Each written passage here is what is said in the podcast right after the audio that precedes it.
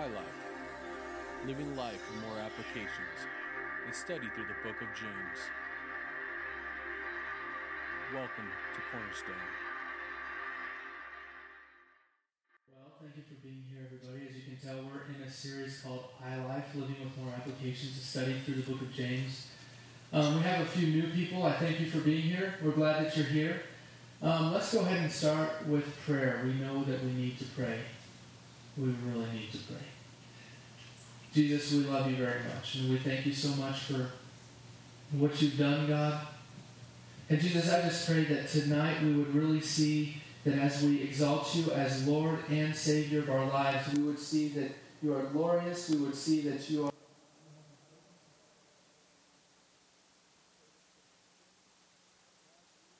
You can teach us how to be more like you. Heavenly Father, as we go through this passage, this passage is a highly debated one, God. It's one that many people are confused over, but I pray that Jesus, that you would part the clouds of confusion in our minds, that you'd help us to worship you with our attention span for the next few moments as we dive into the truth of your word. And God, we open up our hearts to be to look into the word like a mirror that we can be changed, we can know what to change, Lord. And Heavenly Father, I just pray with every hint of conviction there would be a sweet encouragement that takes place, God. And that, God, we'd realize that what we're lacking in our hearts, the purpose that we're seeking for those of us that are here and, and don't have purpose, that we find that in you, Jesus, and that comes when we declare you as Lord, when we accept salvation, God. And may we understand that clearly tonight, Heavenly Father. It's in Jesus' name we pray. Amen. Amen. Well, we are in this series called iLife. Living with more applications. Now, if you haven't been here, the reason we're calling it that is because we live in a world that says there's an app for that, but there's really a difference between knowing there's an application and living with that application. So, we're going to live with that application tonight, just as we've been doing. We're in James, the second chapter of the book of James. Now, last week we talked about, we looked at how James talks about mercy and judgment. He compares the two to one another. And if you haven't memorized any scripture thus far in this series, I encourage you to memorize this. James chapter 2, verse 13 says, Mercy triumphs over judgment. Four words. You can all do it. Mercy triumphs over judgment. Repeat after me. Ready? On the count of three. One, two, three. Mercy triumphs over judgment. Okay, memorize that. What that says pretty much is God is awesome and we're lame, okay? What that says is that mercy is when God does not give you what you deserve, judgment is when we get what we deserve. So that means God would rather not give you what you deserve than give you what you deserve. That's great news. That's awesome. Now, keep that in the forefront of your mind because what we get in tonight may not seem as cool. oh, praise God. This is a great passage. It's highly debated. We saw that James starts the second chapter by talking about mercy and judgment. Now he continues in verses 14 through 26, and he talks about faith and deeds. Okay? Faith and deeds. And you think, man, this guy might have Alzheimer's. He was talking about mercy and judgment, now faith and deeds. No, it flows with one another. Talks about faith and deeds. This is interesting and if that bothers you, I want you to know we're going to take this journey together tonight because it bothered many people. In the 1540s, for you history buffs, James was almost kicked out of the Bible, okay? James was almost declared as not a right book to be in the Bible. In fact, some people declared it as apocryphal literature, literature that should not be in the Bible. Then that didn't work, so they declared it as non canonical literature. The Bible is called the canon, and they're trying to say that's not supposed to be in there, but it's here. James is in here. So if these people live today, yeah, they would hate this series, but if they roll in the graves, I don't care. We're here, and this is something I really believe God wants to challenge us with tonight. He wants to change us with. And so let's look at James chapter 2. Okay? The title of the message tonight is Faith Without Works, Does It Work? Faith without works, does it work? Okay? Faith without works, does it work? Let's get into the book of James, chapter 2.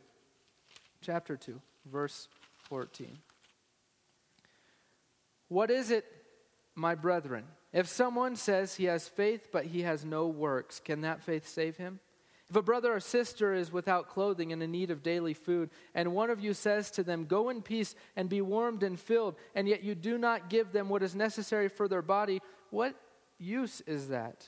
Even so, faith, if it has no works, is dead, being by itself. Let's stop there. There is a type of faith that James is describing, and it's a faith that I, we're going to go over three types of faith I'm not going to apply the first two types of faith. Why? Because the first two types of faith are faith that we should not have. They're faith that if we do have, we want to detach ourselves and we want to change it to the last type of faith James gets to. I'm going to explain it. I want us to understand the idea, but we don't want to apply it to our life. So I'm not going to apply it here. I want you to understand the first type of faith that James talks about is dead faith. Dead faith. He says faith without works is dead. The verses 14 through 17 that we just read really serve as a bracket it really describes what people are going through, and this is what, what people are going through, and this is the way James describes it. He starts it off by saying, My brethren. Now, it would be good if I read this and it was like, to the sinners of the world, to the heathens. Yes, I'd read this and smile the whole way through. No, it says, My brethren. Oh, junk, that's not good for us. That's saying the people in the church. James was writing this to the people in the church, saying, People in the church, listen. He says, What good is faith? If it has not works. Now, works, I don't know if that's really the best word here. When you look at the Greek, again, you know how much I don't know how to pronounce the Greek, but when you look at the Greek, the Greek should really be interpreted as deeds, not so much as work as deeds. Works are really what the law, what you can do with the law. Deeds are, it is a act of gratitude because of the righteousness that Jesus Christ has placed inside of us. So, James is saying it is possible to have a faith that is dead. It is possible to profess Jesus Christ as Lord and not be saved. Now, please let me clarify this, okay? You're going to stone me. Please let me clarify this. It's possible because James says if there's truly something that takes place in your heart, salvation, which you cannot do, there's no work that can do that, but it is by the Lord Jesus Christ. What he did on the cross, he swapped his righteousness for our sin. So we are seen in the righteousness of God. When we receive that, yes, we are saved immediately. But if that is only what you understand and what that you like that idea, if that's only an intellectual connection with God, if that's it, James says, then that's dead faith. If that's it, if that's the extent of your faith, that's dead faith. If it's just superficial lip service saying I profess Jesus Christ, but I really don't live out what he says. If that's what that's what he talks about when he says works, what we should understand to be deeds. When he says that that is not true faith.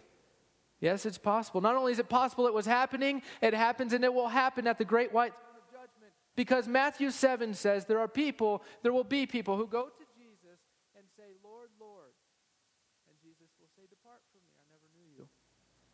They'll say, I cast out demons in your name, I healed the sick in your name. But Jesus doesn't know them. Why?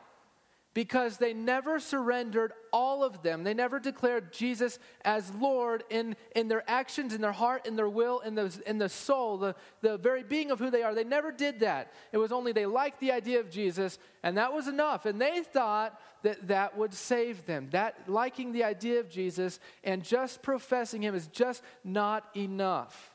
Now, there are different, uh, I want you to understand, there are not different types of salvation. That's not what I was getting at. Salvation works in these ways. I want you to understand how it works. It works in the way that it was an act of God, it has happened. Okay, when you receive salvation, 100% when you declare Jesus Christ as Lord and you believe in your heart that He raised from the dead on the third day, you are saved and you submit your life to Christ, you are saved immediately. If the person on their deathbed accepts Jesus Christ but does not have time to do any deeds to show that that faith is real, are they going to hell? No, they are 100% saved. Please understand that. Nothing you can do. Salvation was a work of God. It is also a present experience. It is the act of salvation. We are being saved. It's called sanctification. We are continually being saved. We are moving into the likeness of Jesus Christ. And then we will be saved. We just saying at the end of time, when all of heaven and earth are revealed to one another at the great resurrection, we will be saved. That is our hope, and these are true facts about salvation. James is focusing on the second one of those the present experience of salvation. Those of you who are being saved, you to show that you are truly being saved, there should be good deeds that are coming forth out of your life.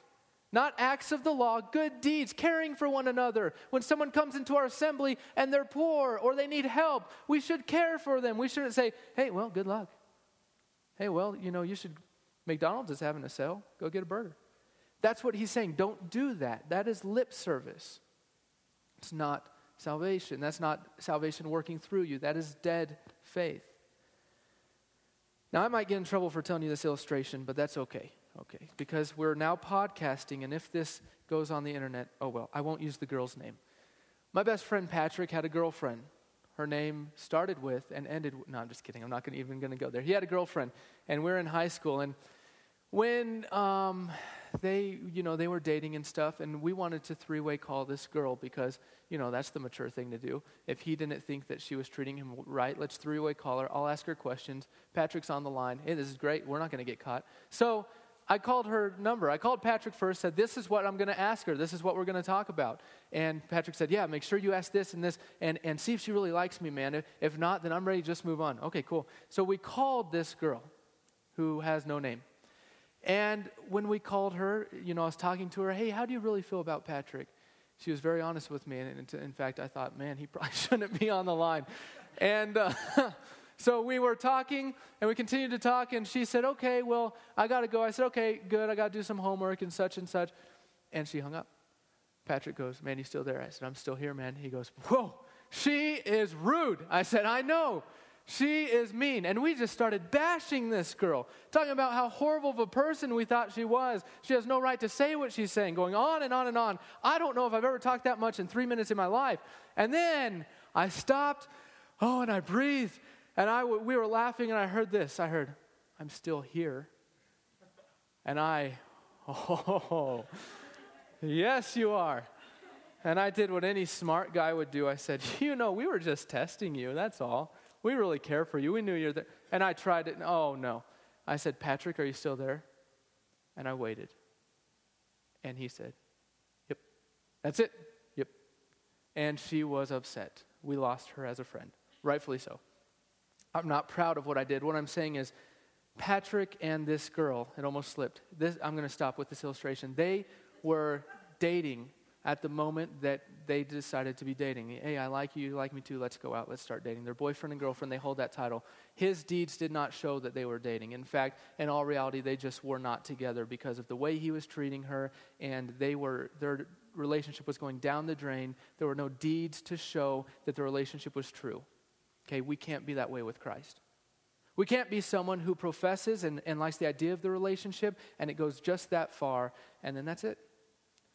We must be someone who our deeds, our actions, the way that we uh, speak, that all needs to show that we are serving Jesus. Because what you do shows who you serve. And if you don't show that you're serving Jesus, has He really changed your life?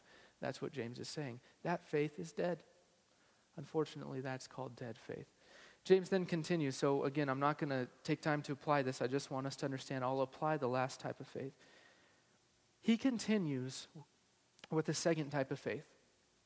It's not a good faith. In fact, just the wording of this point is going to make you uncomfortable, but let's just read it.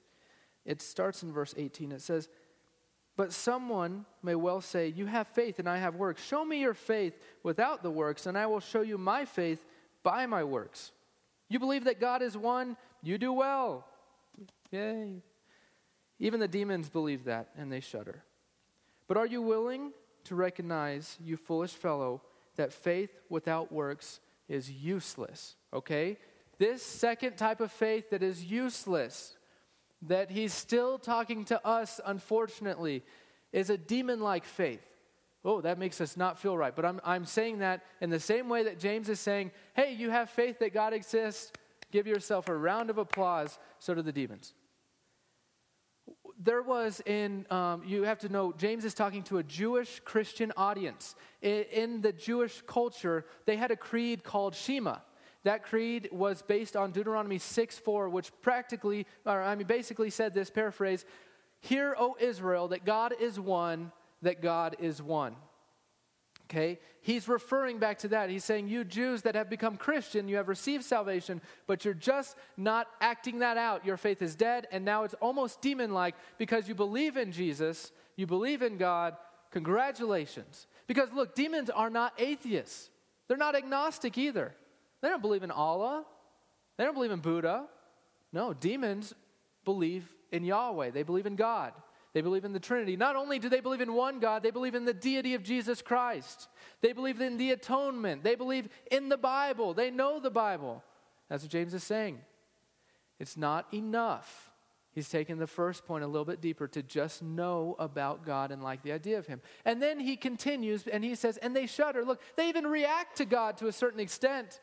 God, the idea of God, of Jesus, can stir your hearts, but if you do not submit your will to Jesus Christ as Lord and Savior of your life. If you don't do that, you have just been touched by the intellect. It's maybe stirred your heart a little bit, but you said, you know, I like being my own person. You have to submit your will to Jesus Christ as Lord and Savior because listen, what you receive, salvation that you receive, it should change you so much that from the inside out are coming deeds. Now, it's not saying that you are saved by your deeds, it's saying that the salvation that is true, that produces dynamic faith in your life, should truly should result in good deeds and you caring for one another and you loving God. And he is saying pretty much you can judge one another's faith by their good deeds. Okay?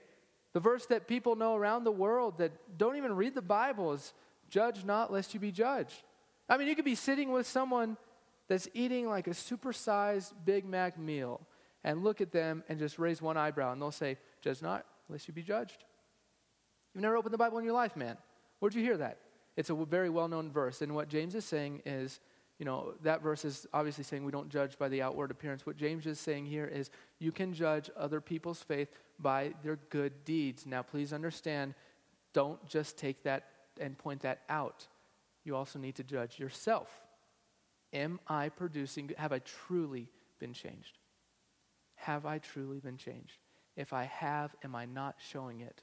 Is my faith really the kind of faith that Jesus calls me to live? You cannot just be touched by the intellect, by the good idea of God. You cannot just have your heart stirred a little bit. You have to submit your will. When, if you don't, you've made a decision not to declare him as Lord. Maybe as Savior, just not as Lord. Watch this clip. Jesus, I have decided to give you this. Really?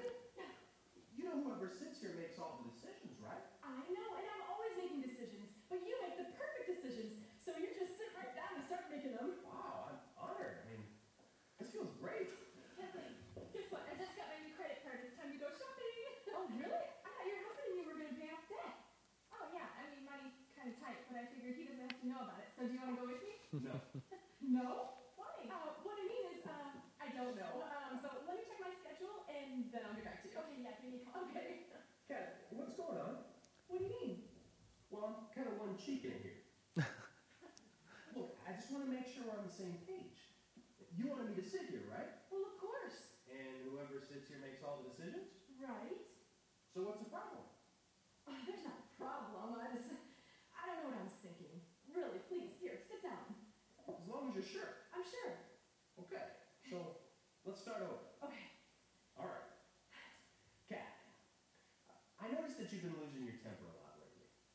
Right. So- okay, Jesus, you know what? I know what you're gonna say, but um, you, don't know the whole situation, you know? All I'm saying is that your attitude is a decision. yes, of course, but I have a lot going on right now. Well, I know you're under a lot of pressure. Pressure, Jesus, you don't understand pressure. It's working, Kat. what? We can't both sit on the seat. It's either me or it's you. Okay, I know. You know, I said I didn't think it was gonna be this hard, but here, just take it. No, I'm not going to take it. You have to give it to me. Okay, here. Kathleen, make a choice. I can't. You just did. Hmm. So she liked the idea of Jesus. Jesus even touched her heart, even, even stirred her heart a little bit. But when it came to truly surrendering her free will to God's sovereign will, just wasn't going to happen. It wasn't going to happen. So that's the bad news that those are the two types of faith that sometimes Christians can get stuck in a rut in. That's dead faith, okay, which is really you like the idea of Christ, and then a, a almost demon like faith that is that you may even respond to God, but you're just not willing to give your will over to Him because when deeds are produced, it goes through your will And that's the bad news. Here's the good news. The last type of faith is this. Let's first read the scriptures, and we'll get to the last type of faith. It says in verse 21 Was not Abraham our father justified by works when he offered up Isaac his son on the altar? You see that faith was working with his works, and as a result of the works, faith was perfected. And the scripture was fulfilled, which says, And Abraham believed God, and it was reckoned to him as righteousness. And he was called the friend of God. You see that man is justified by works, and not by faith alone. In the same way, was not Rahab the harlot also justified by works when she received the messengers and sent them out by another? For just as the body without the spirit is dead, so also faith without works is dead. Now, if, if I just want to tell you what bothers me the most out of this. You see that a man is justified by works and not by faith alone. We're going to get to that, okay? If you're like clenching your fists in anger, welcome to James. Okay, we're going to get to that part of James. But this last part of faith is the best type of faith and the faith we all should have. It's called dynamic faith. Okay, this is real faith. When I say dynamic faith, I want you guys to say is living faith, okay? Dynamic faith. Okay, again, dynamic faith. One more time till we get it really in our hearts. Dynamic faith. Okay, dynamic faith is living, it is active, it is real, it is what James called saving faith. Dynamic faith is what Christians should have. When you receive Jesus as Lord and Savior in your mind, through your will, and, and in the feelings of your heart, when you receive Him over all your uh, faculties, you are truly changed with a dynamic faith. With a dynamic faith. Please understand this can be confusing when he talks about Abraham was justified by his works. He was not saved by his works. But from people looking at Abraham's story, you could see his faith was real, the faith that he received when he believed in God, because it says in Genesis 15 that Abraham, it was accredited as righteousness to him when he believed in God. That salvation you could see was real because 30 years later, about 30 years later, he sacrificed, he was willing to sacrifice his son Isaac. You could see his faith was real by the works that he did, by the deeds that he did. Salvation, when we receive Jesus Christ, um, there's a good illustration for that. It's in a book called The Pilgrim's Progress. If you've never read the book, The Pilgrim's Progress, I encourage you read it. It's by John Bunyan. It is a great piece of literature for those of us who are on this Christian journey. And in that, there's a character named Christian, okay? And Christian is being led by another character named Interpreter. Interpreter is the Holy Spirit figure in this book. And Christian, being led, goes to this room, and this room has dust all over the floor. And Christian says, What is this room? And the interpreter says, This is a man's heart. And then someone comes in and starts sweeping up the dust off the floor, and it really doesn't go into a dustpan, it goes into the air, and Christian starts coughing. And then a lady comes in. Interpreter calls the lady in, and her name is the gospel. And she sprinkles water on the ground, and then she starts to sweep it into a dustpan. And Christian looks at interpreter and asks the question. Interpreter says, This is a man's heart. And when a man's heart is trying to be cleaned up by the law, by pretty much by his good works, it just ends up choking the, the person. But when you allow the gospel to do the sweet work, it gets done. That's the truth. Look, you, you are not saved by your works, okay? You are saved by Jesus Christ. Your works, your deeds prove to those onlookers your salvation. So, dynamic faith, if we're truly to have dynamic faith, we have to understand this. This is important that we understand. We're going to go to the two verses that everybody's like, they think that these two verses combat with each other. It's very important to understand fully what salvation is, how it works, and how our faith should look, we need to understand that James and Paul are not enemies, okay? They didn't try to kill each other as children. No, they like each other, okay? Let's look at James. Go ahead and put that verse up. Thank you. You see that a man is justified by works and not by faith alone. James. It's like a punch to the face. Look at that. Okay, James is really saying, again, let's understand, James is talking to people who are convinced that it's okay to be lazy once you accept Jesus Christ. That's who James is talking to. In that, James is saying, You are not, okay? You are not justified by your faith because your faith is not real. That's what James is saying. Let's go to the second verse with Paul. Paul says, For it is by grace you have been saved through faith, and this not from yourselves. It is the gift of God. Remember, Paul was a Pharisee? Paul really tried to find salvation in works, if you remember that. And Paul is speaking to a whole nother crowd of people. It's not that they're fighting with each other, James and Paul. They're actually fighting two separate enemies of the gospel. James is fighting lazy Christians. Paul is fighting people who want to receive salvation. They just don't know that Jesus Christ is the only way. Paul would 100% agree with James. James would 100% agree with Paul. It's really a check of the motivation. People who try to find salvation in works, they are motivated because they want to be with Jesus and they think that if they do something wrong that they are not going to heaven, that they're going to hell and they need to make up with that with they need to make that up by better works. That's their motivation. People who have been truly saved. Their motivation for doing good deeds is because they want to thank God.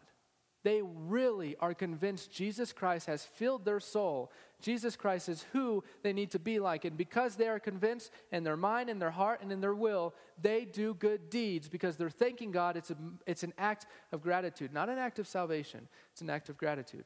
And that's the difference. So please don't think that these two verses are offensive to one another. No, they're really complementing one another. If you're in the boat that James is speaking to a lazy Christian, he's saying, change your faith to that of a dynamic believer. If you're Paul and you're trying to act in good ways just to receive salvation, please look at Paul's words as he says, It is by grace you have been saved through faith. That's it. That's it. Okay, please understand that. There are some questions. Obviously, the scripture talks about Aham and Rahab and, and our Abraham and Rahab. And I, and I explained to you what that means for Abraham. Rahab was different than Abraham. Abraham was a Jew, Rahab was someone who did not believe in God. Abraham was a friend of God. Rahab was a prostitute. She was a harlot. She was an innkeeper, whatever you want to call it. She was an enemy of God, to be quite frank with you.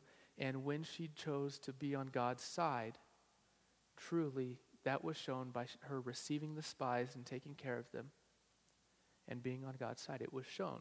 So us onlookers can say her faith was real. Her faith was real. Here are some questions to ask ourselves to really apply this to our lives about our faith. And I just encourage you, if, if I get the worship band, because we're going to go into a response time here in a second, these are questions to ask ourselves. Is our faith first dead? Is it demon like? Or is it dynamic? Because dynamic faith is what? Living faith. Thank you, Patrick. These are some questions. Was there a time when I realized I was a sinner and openly admitted this to myself and to God? Was there a time when I realized I was a sinner and openly admitted this to myself and to God?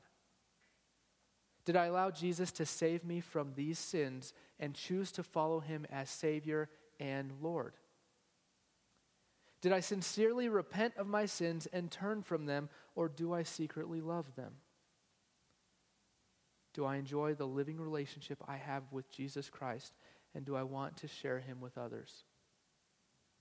Do I enjoy the fellowship with God's people? Is worship a delightful act to me? Am I ready for the Lord's return? What's different about the basic salvation message in this is that this is geared towards believers. This is a check in our spirits. This is the Holy Spirit asking us, what type of faith do you have? Because it just faith that does not show good deeds is not a good working faith. It doesn't work. Because true salvation changes you. And to show that change from the inside out, good deeds will flow. We're going to go into a response time, and I, I honestly, um, you know, usually when we go into this time, we take time, obviously, we, we think to ourselves and,